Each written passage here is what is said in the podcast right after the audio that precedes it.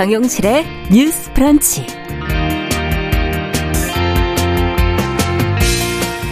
안녕하십니까. 정용실입니다. 아, 지난해 여성가족부가 다양한 가족 형태를 법적으로 인정하는 내용을 담은 4차 건강가정 기본 계획을 발표를 해서 우리 사회 변화에 발맞춘 정책이다라는 평가를 받았습니다. 그런데 최근 여가부가 이에 대한 입장을 바꿔서 논란이 되고 있는데요.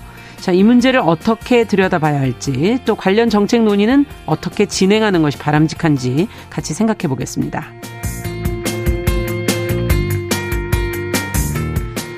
네, 30년 전만 해도 결혼한 여성이 아이를 맡기고 일하기가 참 어려웠지요. 여성이 일터에서 느끼는 고민을 상담할 곳도 마땅치가 않았습니다.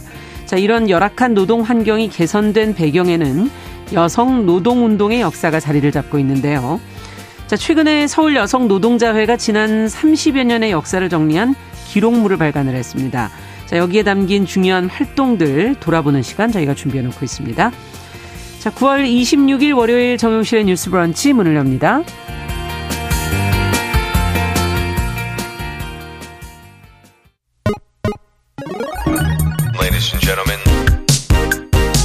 새로운 시각으로 세상을 봅니다.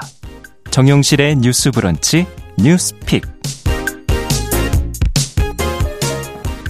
네, 정용실의 뉴스 브런치 항상 청취자 여러분들과 함께 프로그램 만들어가고 있습니다. 오늘도 유튜브, 콩앱 그리고 KBS 일라디오로 들으시면서 어, 의견 있으시면 계속 실시간으로 보내주시면 저희가 반영하도록 하겠습니다. 자, 뉴스픽으로 문을 열어보죠. 월요일, 수요일은 이 두 분과 함께 합니다. 전혜연 우석대 개공 교수님 어서 오십시오. 안녕하세요. 전혜연입니다. 네, 조으론 변호사님 어서 오십시오. 네, 안녕하세요. 조으론입니다. 자, 앞서 말씀드린 내용 좀 오늘 자세히 좀 얘기를 해보겠습니다. 지난해 4월에 저희가 비혼 동거 커플이나 위탁 가족도 법률상 가족으로 인정하는 그런 내용의 4차 건강가정 기본 계획이 발표가 돼서 우리 방송에서도 이 내용을 좀 다뤘었고요. 그랬는데 여성가족부가 지금 이 계획의 입장을 바꿔서 지금 논란이 되고 있거든요. 여성가족부 입장은 그럼 무엇인지 이에 대해서 또 그러면 언론을 비롯한 각계에서는 어떤 목소리들이 나오고 있는지 정 교수님께서 정리를 좀 해주시면 같이 한번 들여다보겠습니다. 예, 여성 가족부 말 그대로 가족과 관련한 정책도 현재는 총괄하고 있습니다. 그리고 네. 우리나라에서 정부에서 큰 기본 계획을 세울 때 5년 단위로 계획을 세워서 발표하거든요. 그렇죠. 지난해에 4차 건강가족 기본 계획이 발표가 됐습니다. 2021년부터 2025년까지의 계획을 총망라한 내용인데요. 네. 기존의 계획에 비해서 차별화된 점이 음. 크게 두 가지가 눈에 띄었습니다.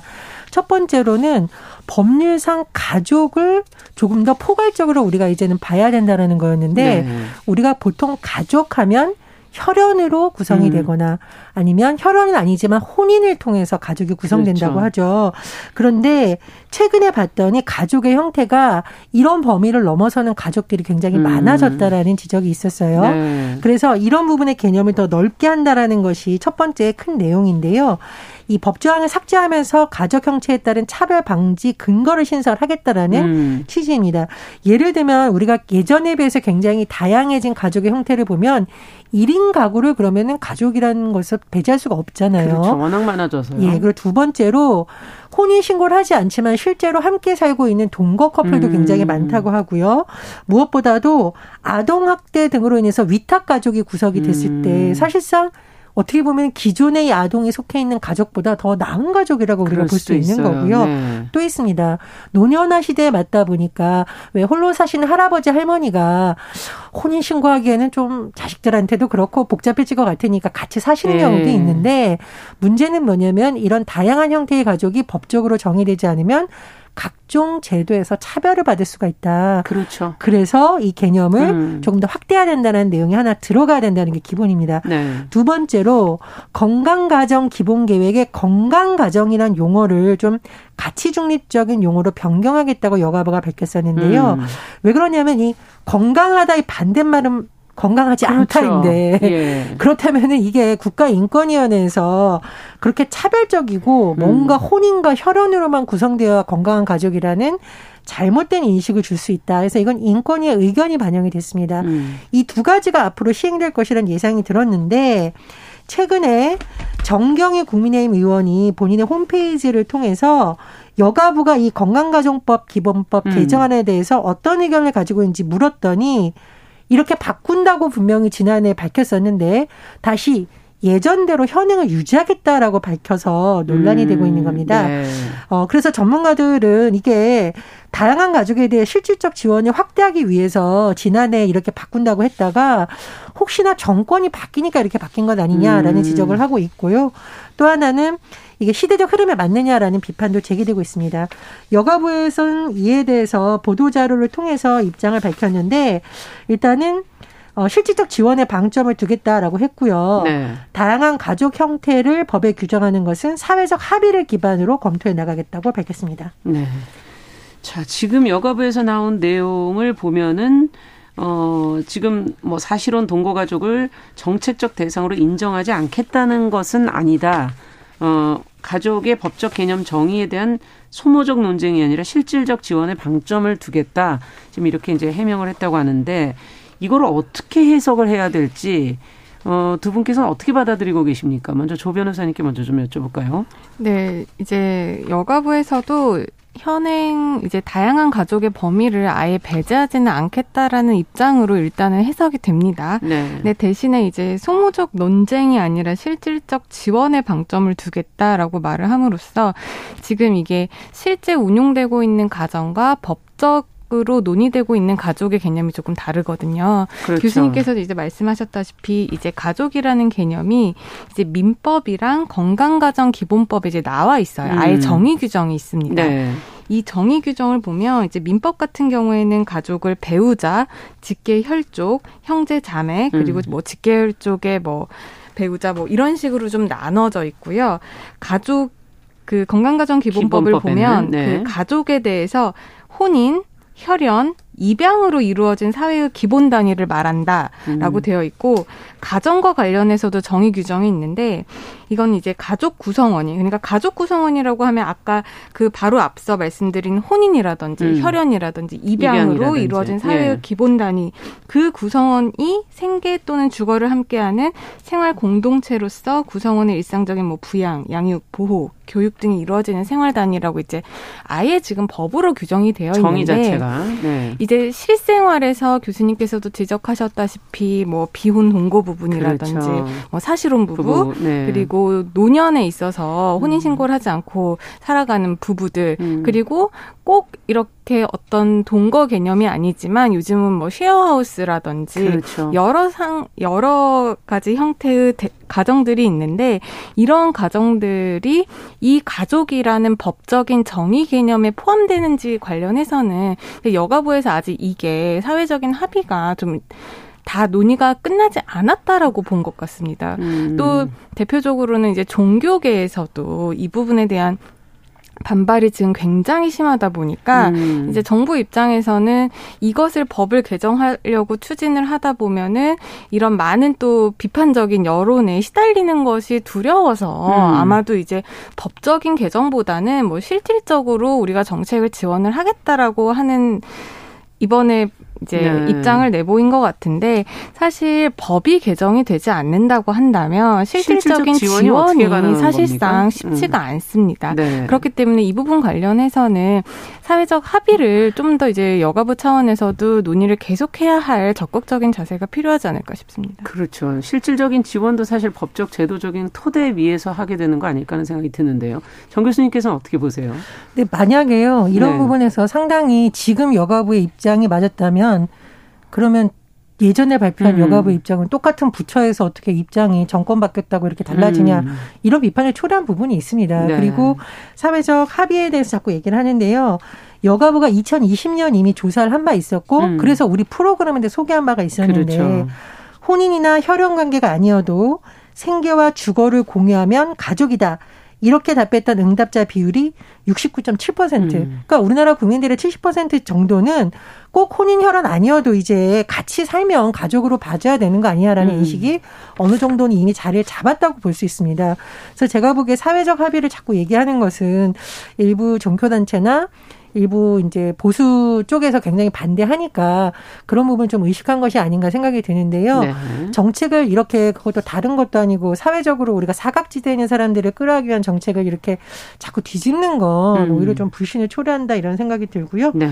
그리고 무엇보다도 지금 우리나라가 지금 조사를 해봤더니 비친족 가구 47만 가구. 예, 예, 예. 그래서 가구 원은 100만 명을 돌파했다고 합니다. 어. 그런 변화에 따른 것을 정책에 반영을 해야 되지 정책으로 변화를 억누른다고 이런 변화가 줄어드는 것은 아닙니다. 그래서 시대 흐름에 맞지 않는 법이라든가 제도를 시대 흐름에 맞게 고치는 것이 오히려 부처와 국회의 역할이라고 생각을 합니다. 네.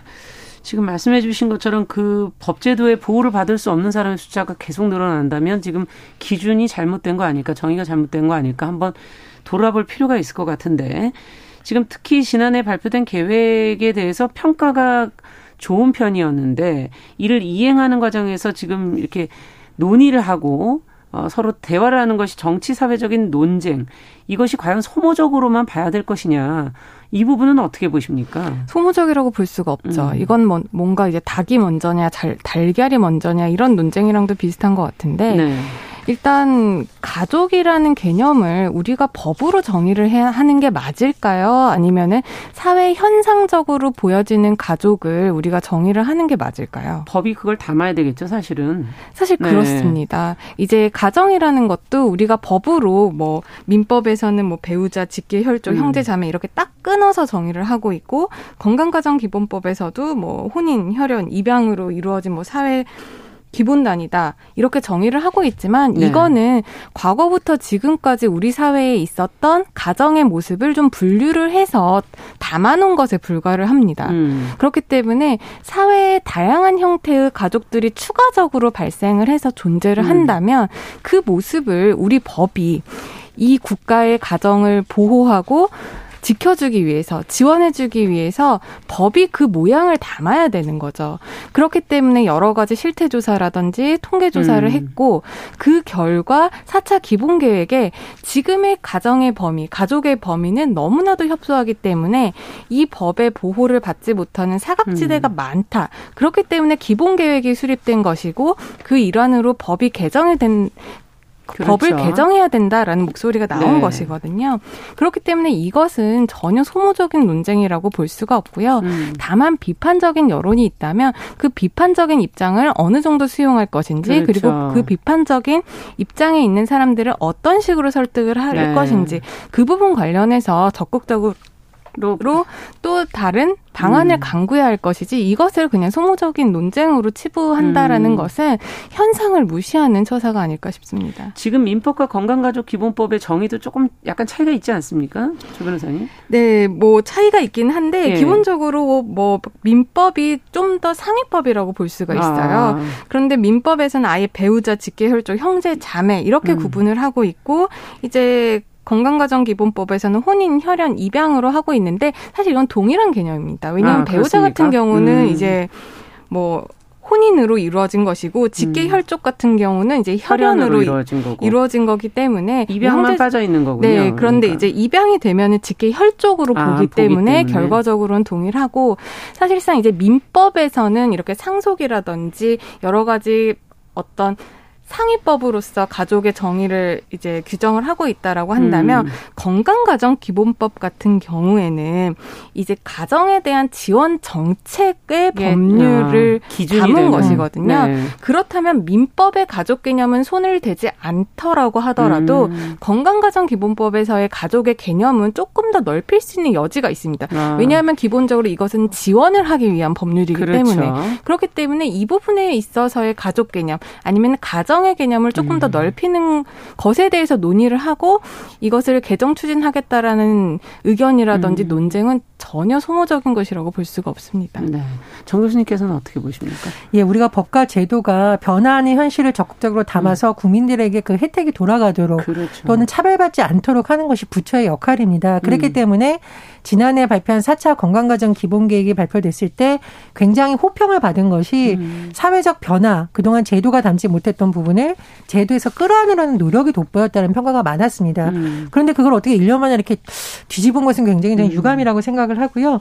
우리가 항상 출산율 얘기할 때 해외, 특히 프랑스 얘기를 네. 하잖아요. 네. 왜냐하면 아주 낮았다가 올라갔기 그렇습니다. 때문에. 1.83명이라고 하는데 프랑스 같은 경우에도 사실은 우리가 예전부터 생각하는 가정의 개념과 조금 다른 형태가 많아지다 보니 음. 그 사람들이 차별받지 않도록 굉장히 다양한 제도적인 부분을 마련해서 음. 말 그대로 지원해서 소외되지 않도록 했습니다. 그렇죠. 그 부분도 상당히 오히려 출산율에 도움이 되었다라고 음. 평가가 나오고 있거든요. 그렇죠. 그런 부분도 좀 같이 봐야 된다고 봅니다. 네. 앞서 건강가정이라는 용어 자체도 잠깐 지적을 해주셨었는데 정 교수님께서 가치 중립적으로 이제 바꾸어야 한다라는 이제 부분 얘기를 해주셨거든요.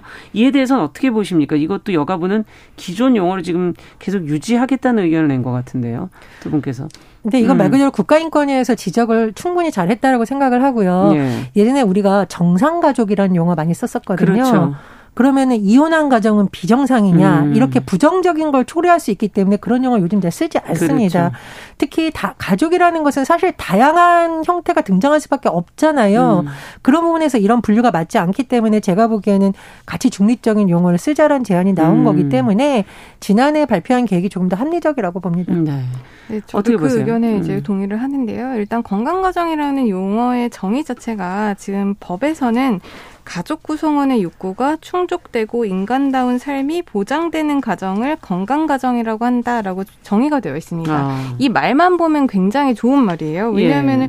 욕구가 충족되고 인간다운 삶이 보장되는 음. 가정 누구나 꿈꾸는 가정인 거죠. 네. 그런데 여기서 문제가 되는 거는 가족 구성원의 욕구거든요. 음. 그런데 이 가족 구성원을 또 어떻게 해석하냐? 그럼 음. 또 앞에서 말씀드렸던 그 혼인, 혈연, 그렇죠. 입양으로만 예. 이루어진 가족 의 구성원의 욕구 음. 아니면은 인간다운 삶 그렇게 되기 때문에 또 너무 좁아지는 거거든요. 음. 그렇기 때문에 이 부분에 있어서 이것을 가치 중립적 그리고 음. 현대 사회에 맞는 다양한 형태의 가정을 포섭할 수 있는 개념으로 바꾸는 것은 음. 현실에 맞춰서 법이 좀 보완될 수 있는 과정이기 때문에 이런 것들은 예전에 나왔던 그 기본 정책처럼 그렇죠. 좀 바뀌는 것이 바람직하다고 생각을 합니다. 네. 참 법제도가 지금 현실이 너무나 빠르게 빠른 속도로 변화하기 때문에 계속 좀 변화가 필요한 부분이 있지 않은가 하는 그런 생각이 드네요. 자, 두 번째 뉴스로 또 가보겠습니다. 서울시가 최근에 정동 야행이라는 뭐 행사를 했다고 하는데요. 행사 중에 이제 시민들한테 이제 의상을 대여를 했는데 이 대여한 의상을 놓고 지금 비판이 일고 있습니다. 무엇이 어떻게 문제가 된 건지 조 변호사님께서 좀 정리를 해 주시겠어요? 네, 서울시가 정동 일대에서 23일, 24일 정동 야행이라는 행사를 개최를 했다고 합니다. 예. 이제 코로나 때문에 3년 만에 진행된 행사라고 하는데요. 이 정동이라는 장소가 근대 문화의 중심지로 이제 볼 수가 있다 보니 그렇죠. 이곳에서 이제 야간에 개방된 대사관이라든지 박물관 이런 음. 것들을 구경을 하고 그 당시에 우리 시대상 시대상이라든지 역사를 음. 알수 있는 각종 공연 그리고 체험을 통해서 역사와 문화를 즐길 수 있는 프로그램이 있었다고 합니다. 음. 그런데 이 정동 야행 행사에서 일본 천황 그리고 헌병 의상을 대여하는 프로그램이 운영된 사실이 알려지면서 지금 논란이 일고 있는데요. 25일 서울시에 따르면 이 행사에서 개화기의 여러 의상을 유료로 빌려 입고 정동을 돌아보게 하는 네. 정동 환복소가 이제 설치됐다고 합니다. 여기에는 이제 대한제국의 뭐 황제복, 대한제국의 군복, 한복, 남녀 교복, 춘추복 이런 옷들을 이제 대여를 했었는데요. 네. 이렇게 빌려주는 옷들 가운데 음. 일왕의 옷과 일본 강점기 때의 그 일본 헌병의 옷이 포함이 되면서 아. 지금 비판 여론이 높아지고 있습니다. 네. 실제로 온라인 커뮤니티에 올라온 글을 보면 이 환복서에 걸린 안내문에 일제 헌병, 일본 천황 복장을 2만 원에 적 빌려준다고 이제 적혀 있다라고 네. 합니다. 그러다 보니까 이제 네티즌들이 지금 이게 우리나라에서 하는 어떻게 보면은 역사, 우리나라의 근대 역사에 대한 행사인데 음. 여기에 일제 강점기 시대에 그 일본 헌, 헌병이라든지 일본 천황의 음. 옷이 있다라는 것에 대해서 도대체 이 부분이 너무 이해할 수 없고 부적절하다라는 음. 비판이 나오고 있는데요.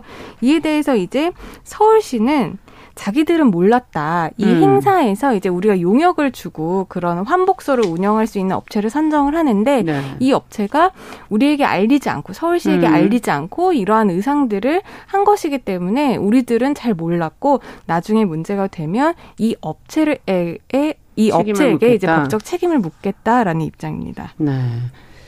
아, 근데 이게 정말 일제 그, 어, 강점기의 헌병 아마 기억하고 싶지 않으신 어르신들도 굉장히 많으실 것 같은데 취지에 맞지 않고 부적절하다는 지금 나온 비판들을 좀 새겨들어야 할 부분이 있는 것 같아요.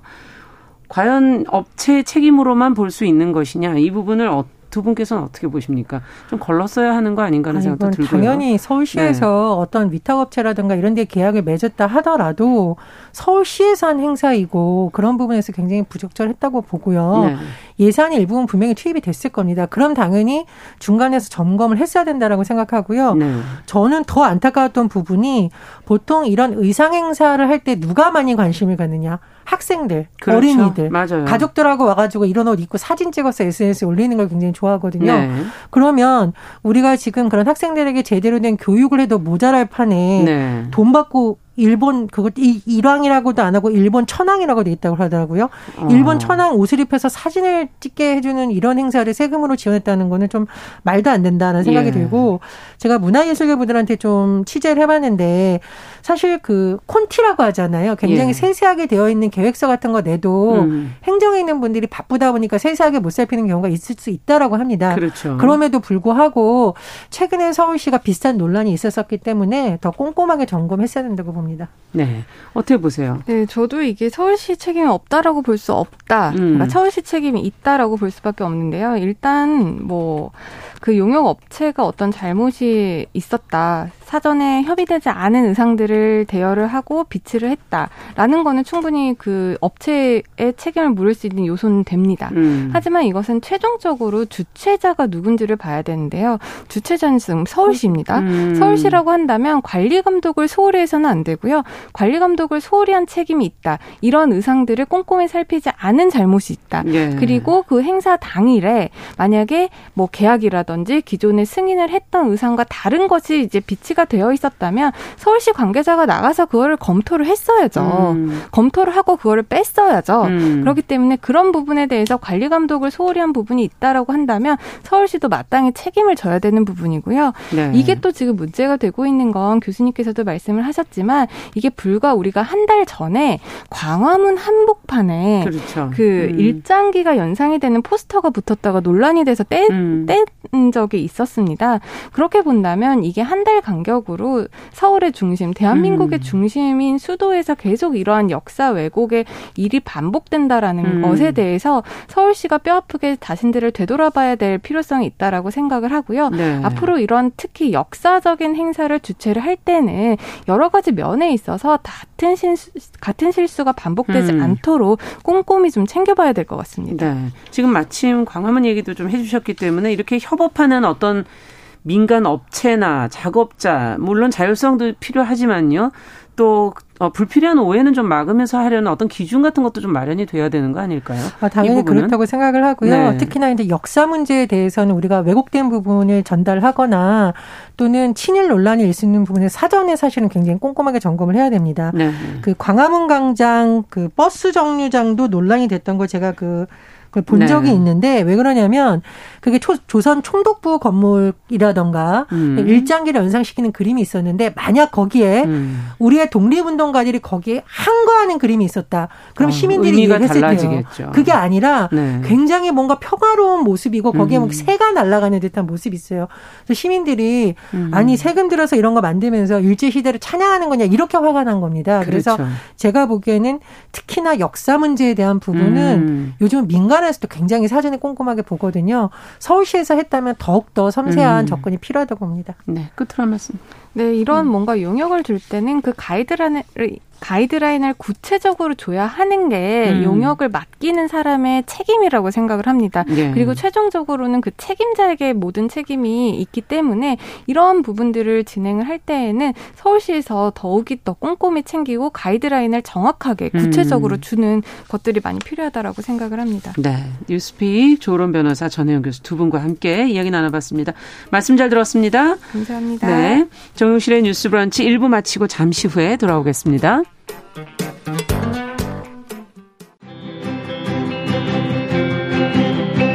누군가는 아깝다고 생각할 우리 사회의 다양한 비용들과 푼돈들, 음. 삶의 전선에서 음. 최선을 다하고 살아가는 우리의 모습도 제 몫에 맞는 평가와 그에 합당한 시선이 좀 필요한 시점이 아닌가 하는 생각을 해충이다, 이충이다. 이거는 네. 순전히 사람의 아. 그 잣대로 이야기를 하는 거예요. 음. 곤충이 우리 사람보다 몇 억 년 먼저 지구에 나왔거든요. 호모 사피엔스의 선배다 이렇게 얘기를 해요.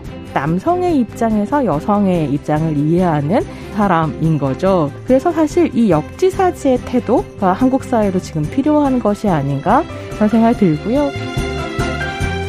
세상을 보는 따뜻한 시선. 정용실의 뉴스 브런치.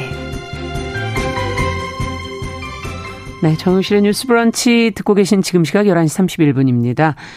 자, 한 가지 주제에 좀 집중해서 이야기 나눠보는 시간이죠. 월요 인터뷰. 오늘은 이 우리나라 여성의 노동 환경을 개선하는데 크게 기여한 여성 노동 운동의 역사를 좀 돌아보고요.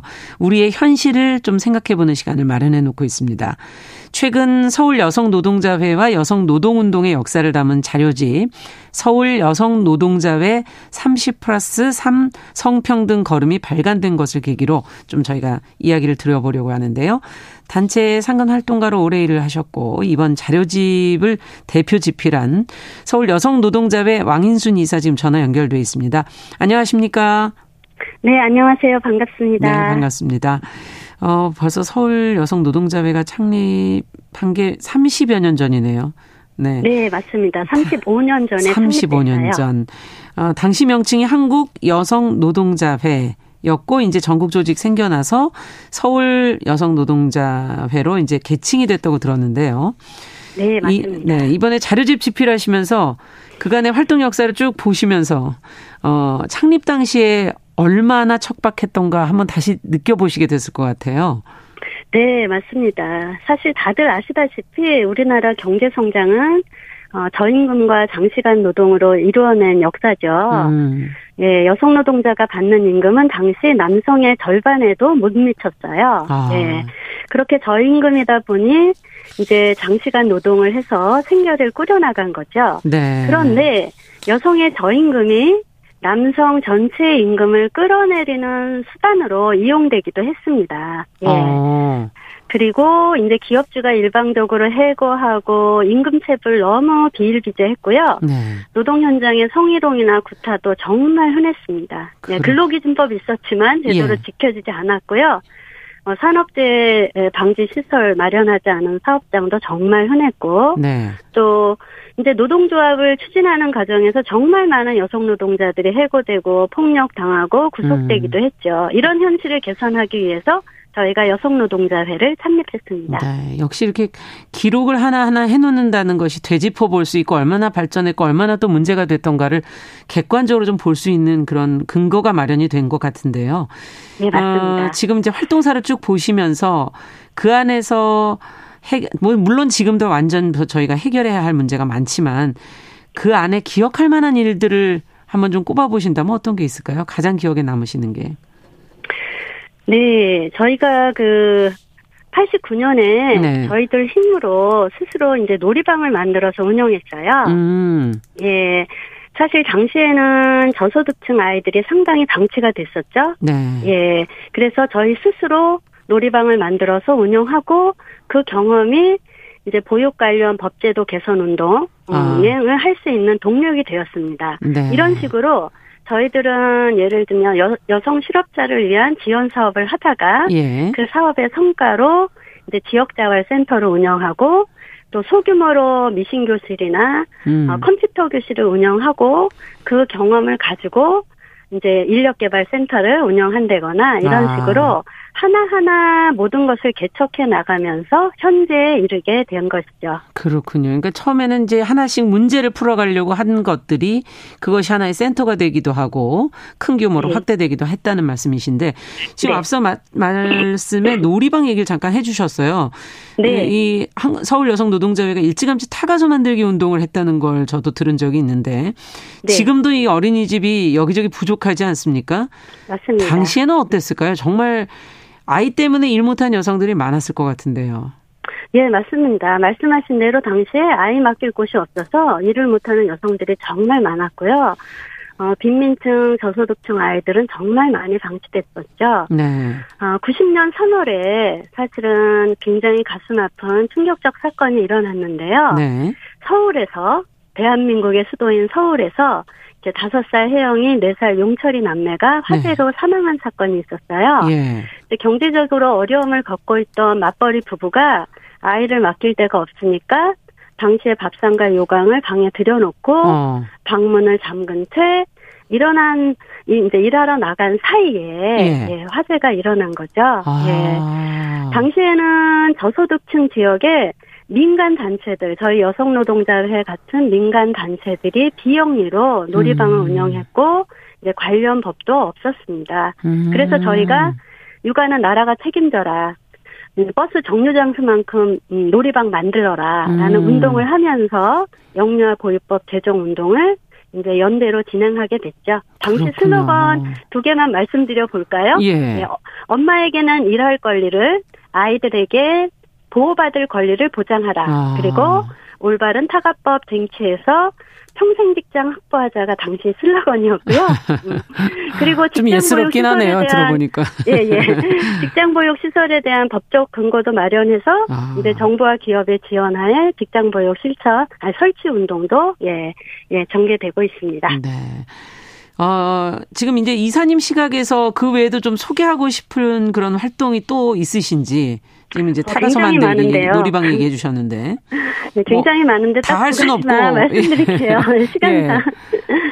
아 저희는 평등에 저달하는 평등의 전화라는 상담실 개설해서 네. 이제 많은 여성 노동자들에게 아, 지원하고 있습니다. 어. 이제 상담실을 통해서 이제 여성 노동자들의 권리 찾기도 돕지만 그 여성 노동 현실을 생생하게 접할 수 있기 때문에 예, 법과 제도를 개선하는 운동도 저희가 적극적으로 전개할 수 있었죠. 음. 예, 모성 보호가 확대되고 또 남녀고용 평등법도 개, 개정되고 그렇죠. 채용 성차별이나 직장 내 성희롱 문제를 사회적으로 알려나가는 그런 역할을 저희들이 예, 앞장서서 해왔다고 생각합니다. 네. 또 한 가지는 1998년 다 아시다시피 대규모 실업 상황에서 그때 IMF 이후에 네. 네, 그렇죠.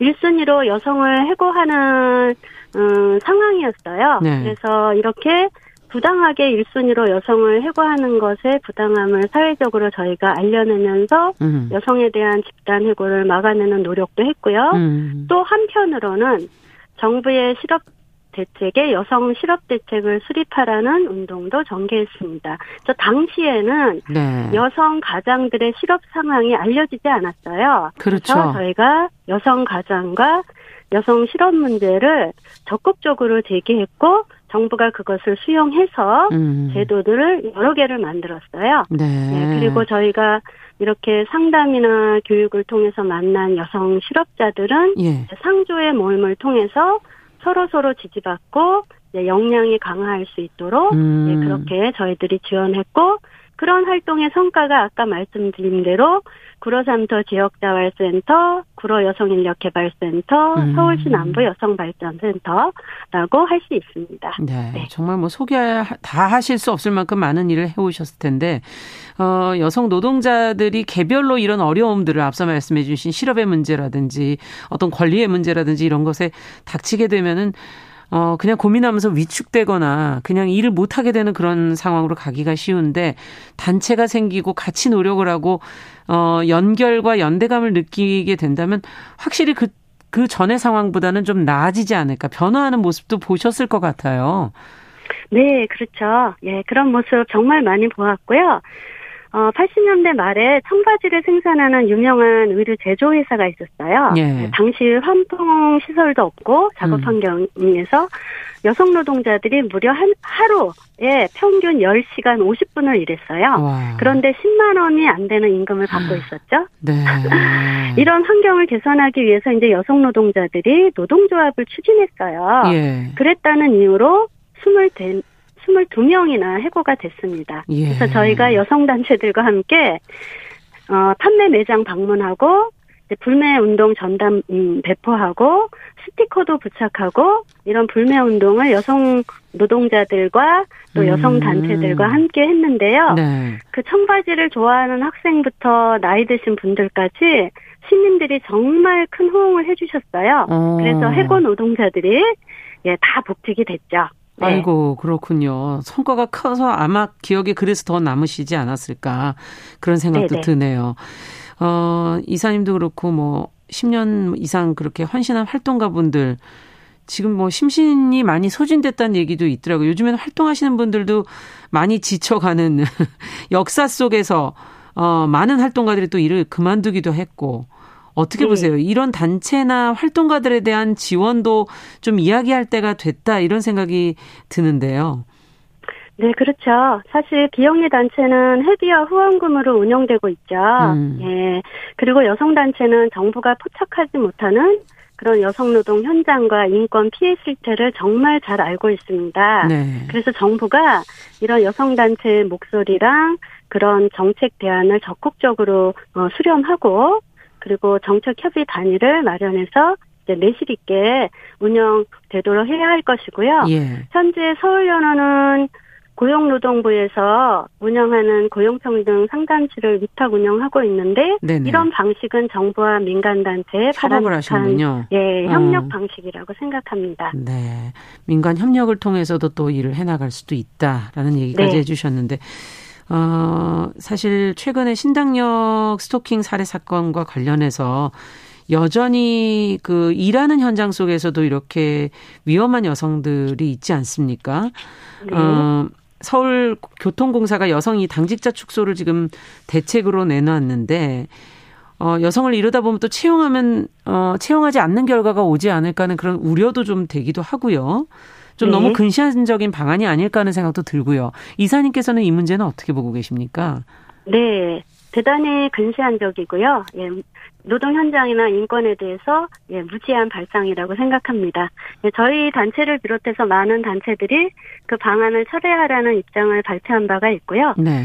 이제 당직 업무를 하지 않는 여성들은 임금과 인사급과 승진에서 차별받게 되겠죠. 예. 예. 이런 차별을 개선하기 위해서 저희들이 수십 년간 노력해 왔는데 여성 당직자 축소 대책 이거는 사실 노동 현장의 시계를 예, 거꾸로 되돌리는 것이라고 봅니다. 네. 그래서 핵심은 스토킹 가해자와 피해자를 분리시키지 않은 것, 음. 그리고 피해자의 안전을 최우선으로 고려하지 않은 것, 음. 2인 1조 근무 수칙이 작동되지 않은 것이죠. 음. 그리고 핵심은, 더더욱 핵심은 이 스토킹 범죄는 직장 내에서 발생했어요. 그러니까 그렇죠. 이것은 명백한 직장 내 성희롱이자 성폭력이에요. 네네. 그럼 사업주가 징계할 의무가 있고 음. 형사 고소 사건이라고 지기해자면 하고 징계를 하지 않은 결과가 한, 하나의 원인이 되었습니다. 음. 그래서 서울시 매뉴얼에는 분명히 무관역 원칙이라게 명시되어 있고요. 이 예. 매뉴얼이 실질적으로 작동하지 않은 것이죠. 예. 매뉴얼을 작동시키는 것이 매우 주, 중요하다고 봅니다. 네. 지금 규정들은 만들어져 있지만 그걸 현실 속에서 적용하고 실천하지 못하고 있다라는 지적이시네요. 네. 네. 앞으로도 또 어, 지금 35년간 활동해 오셨지만 앞으로도 계속 또 지금 처한 여성들의 노동 환경 문제를 계속 개선해 주시기를 기대를 해보겠습니다. 오늘 말씀 여기까지 듣겠습니다. 감사합니다. 고맙습니다. 네. 월요 인터뷰 오늘은 서울 여성 노동자회 왕인순 이사와 함께 이야기 나눠봤습니다.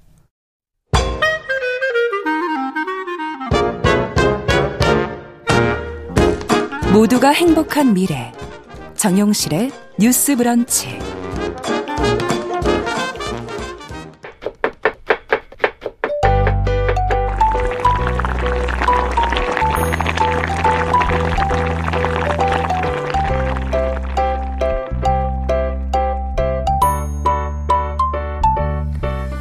건강한 식탁 시간입니다. 음식과 식문화에 관한 정보 재밌게 전해드리는 그런 시간이죠. 홍신의 요리연구가 자리해 주셨습니다. 어서 오십시오. 네, 안녕하세요. 자, 돈가스 얘기 한 번 더 해야 네, 됩니다. 두 번째 시간. 두 번째 시간. 부족하죠. 네. 항상 돈가스는 뭐. 저희가 너무, 맛있죠. 일본식 돈가스 그쵸. 얘기를 조금 했고 네. 오늘 이제 남은 얘기를 좀 해봐야 되는데 네. 돈가스를 드실 때 보면 뭐 선택하라는 게 있더라고요. 고기 부위. 네, 뭐 그쵸? 등심이냐 안심이냐. 네, 등심이냐 안심이냐. 네. 요즘에는 뭐 특수 부위로 만드는 다른 돈가스들도 아, 많이 나와 있어요. 뭐목 뒷살, 뭐 항정살. 아 그래요? 네네네. 그래서 여러 가지 뭐 다른 부위를 선택을 하실 수도 있지만 뭐가 기본입니까? 전체 다 놓고 봤을 기본이라고 때. 기본 이라고 하기보다도 음. 약간 그러니까 일식 돈가스 위주로 생각을 했을 때 음. 보면 어, 등심 돈가스가 옛날에는 더 많이 있었어요. 그러다가 아. 안심 사실 어떻게 보면은 그냥 부위의 수율상 등심이 조금 더 크게 나오고요. 아. 그리고 안심 그렇게 많이 안 나오니까 안심은 진짜 요마 이게 아 텔레비전이 아니라서 안 보이. 요만큼이라면 뭐 오면 어느 만큼이에요? 우리 팔뚝 하나만큼 정도밖에, 안, 안 나와요. 돼지 한, 한 마리를 잡으면 네. 그렇기 네. 때문에 안심으로 돈가스 만들기가 생각보다 쉽지가 않고. 그렇군요. 네, 그 안심으로 할 수 있는 요리가 뭐 여러 가지가 있겠지만 음. 안심비 얼마 안 되기 때문에 돈가스도 그 정도 조금 더 비싸게 받을 가격이 수 있는 올라간다. 거죠. 뭐 기본이라고 하긴 그렇지만 등심이 더 많이 나오고요. 아. 그리고 요즘에는 이제 안심 돈가스라고 해서 좋아하시는 매니아분들이 음. 또 다루 계시고 이 안심 마찬가지로 소랑 똑같이 부드럽고 되게 음. 연해요. 네, 소도 안심이 좀 부드럽죠. 그렇죠. 그리고 예. 이제 육향이 막 되게 막 진하거나 이러지는 않기 때문에 음. 고기를 막 저처럼 완전히 뭐 골라서 이것저것 다 먹는다 하시는 분이 음, 아니라 아니. 아 나는 연한 게 좋아 하시는 그냥 분들은 음? 안심을, 안심을, 더 선호하게 되시는 거죠. 그렇군요. 네. 근데 요즘에 일식 돈가스 이제 후기를 좀 보다 보니까 돈가스 음. 얘기하려고 좀 덜 익었다고 해야 아. 될까요? 약간 안 부분에 네. 빨간 육즙이 이렇게 올라와 있는 사진들을 그렇죠, 그렇죠. 이렇게 올리신 게 있더라고요. 그러니까 이게 그 정도까지만 해도 괜찮은데 요즘에 조금 더 나아가서 그냥 완전 빨갛게 아, 그냥 돼지고기 그렇게 드시는 분들도 계세요. 근데 저한테도 많이 물어보시거든요. 예. 이거 괜찮은 거냐? 이거 그러니까요. 다 익혀야 되는 거 아니냐? 예전엔 소고기도 바짝 익혀 먹으라고 어르신들이 그랬었잖아요. 네. 근데 이제 지금 이런 것도 있어요. 왜 스테이크에 항상 나오던 음. 그 식여자. 음. 그게 없어진 지도 좀 됐죠. 네. 근데 이제 식여자가 좋아서 드시는 분들이 지금 취향의 문제인 거지 더 대부분이지 네. 식여자를 꼭 먹어야 되는 그런 정도 수준의 고기가 아니에요. 그러니까 이게 아. 무슨 말이냐면 옛날이랑 지금이랑 사육 환경이 너무 달라지고 어. 고기 종류도 조금 더 많이 달라졌어요. 어. 그래서 옛날에는 식여자라든지 양념을 할 뭐 민트 젤리 뭐 이런 것들 그렇죠. 냄새를 조금 더 죽이고 죽여주는 그런 것들이죠. 맞아요. 그게. 좀 중화하기 예. 위해서 음. 이런 양념 들이 필요했다면 지금은 오히려 고기 자체의 맛이 너무 달고 맛있고 고소한 아. 것들이 많아서 이거를 즐기려고 노력을 하지 식여자로 갖다 이렇게 누르려고 하진 않잖아요. 아. 그래서 이건 그냥 취향인 거예요. 내가 아. 뭐 고기랑 김치를 먹던 고기랑 식여자를 먹던 이건 본인이 음. 좋아서 먹는 거지. 그냥 소금만으로 드시는 분들도 맞아요. 있고. 고기 맛 때문에 음. 그거를 먹는 건 아니거든요. 예. 근데 이 익힘 정도도 마찬가지예요. 이게 옛날에는 다 익혀야 된다라고 했을 때 음. 고기의 질 문제, 그리고 특히 돼지고기의 경우 기생충 문제가 좀 그랬었어요. 됐었죠. 이게 안에 들어가서도 뭐 죽지 않는다 뭐 네, 이런 맞아요. 얘기들도 있었고. 근데 지금은 돼지고기에 자체적으로 그렇게 기생충을 가지고 있는 경우가 많지가 않아요. 아. 사육 환경이 너무 달라졌기 음. 때문에 그래서 돼지고기도 조금 더 부드러운 걸 원한다라고 하시면 음. 안심 같은 경우 조금 더 이렇게 덜, 덜 익혀서 네, 먹는 네. 것도 그렇게 크게 문제가 되지는 않습니다. 아. 근데 네. 이 소스 얘기 지난번에 이제 조금 저희가 네. 했었는데 요즘엔 소스를 이렇게 따로 주고 음. 또 여러 가지 소스를 주는 경우가 있어요. 아 돈가스 소스를요. 네. 맞아요. 뭐 이게 기본이라고 하면은 우리 한식 돈가스 같은 경우, 네. 그러니까 데미글라스에다 케찹 같은 거 섞은. 그렇죠. 뭐 어떻게 보면은 약간 갈색에 조금 뿔구스한 그 붉은 갈색. 맞아요, 붉은 갈색. 그래서 좀 단맛이 나는 그 소스를 네. 곁들이잖아요. 일본식 돈가스의 경우는 까만 색깔이죠. 그렇죠. 근데 이거는 이제 간장 같은 베이스? 그런 예 발효 네. 기본에다가 아. 과일을 또 같이 갈아서 음. 넣고 만든 끓여서 만든 그런 소스군요. 소스인 거고 음. 뭐 되게 다양하게 있 어요.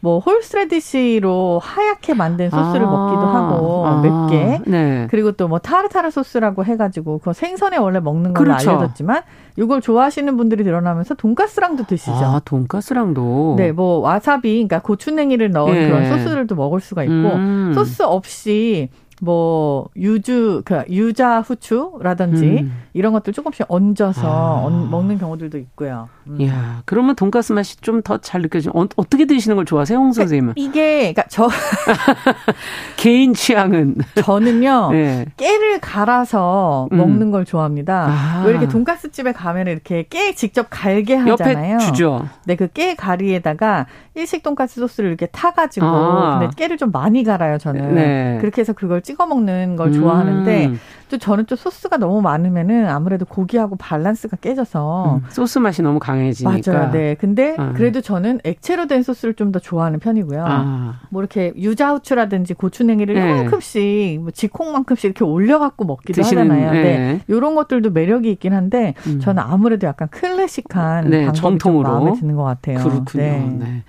돈가스 집에서들도 요즘에는 많이들 많이 이제 튀기셔서 네. 음. 과정이 뭐 어떻게 보면 아주 어려운 거는 아니어서 근데 또, 마, 또 많이 만들어서 파는 그런 제품들도 좀 네, 네. 그냥 집에서 튀기기만 하시거나 네. 네 하시면 되는 경우도 요즘엔 많아서. 다 튀겨 나오는 제품들도 음. 있어요. 그래갖고 이제 전자레인지에 돌려서 아다 튀겨 나온 걸 네, 예. 다 튀겨 나온 걸 전자레인지에 돌려서 그걸 음. 잠깐만 공기 중에 놔두면 또 이렇게 보송보송하게 살아나는 그런 기술력이 아, 있더라고요. 예. 그래갖고 집에서 튀기는 게 번거롭다라고 하시면 그런 것도 사용하시고 네. 또 에어프라이기 이용해서 요즘엔 많이들 쓰시죠. 네, 그렇게 해갖고도 이제 많이 해 드시는데 예. 돈가스를 집에서 만들어 드시겠다라고 하면은 솔직히 뭐 이게 이제 밀개빵이라 해갖고 밀가루, 계란, 빵가루 그쵸. 옷을 입혀야 되고 예. 또그 전에 이제 고기도 눌러야 되고 맞아요. 연육 작용.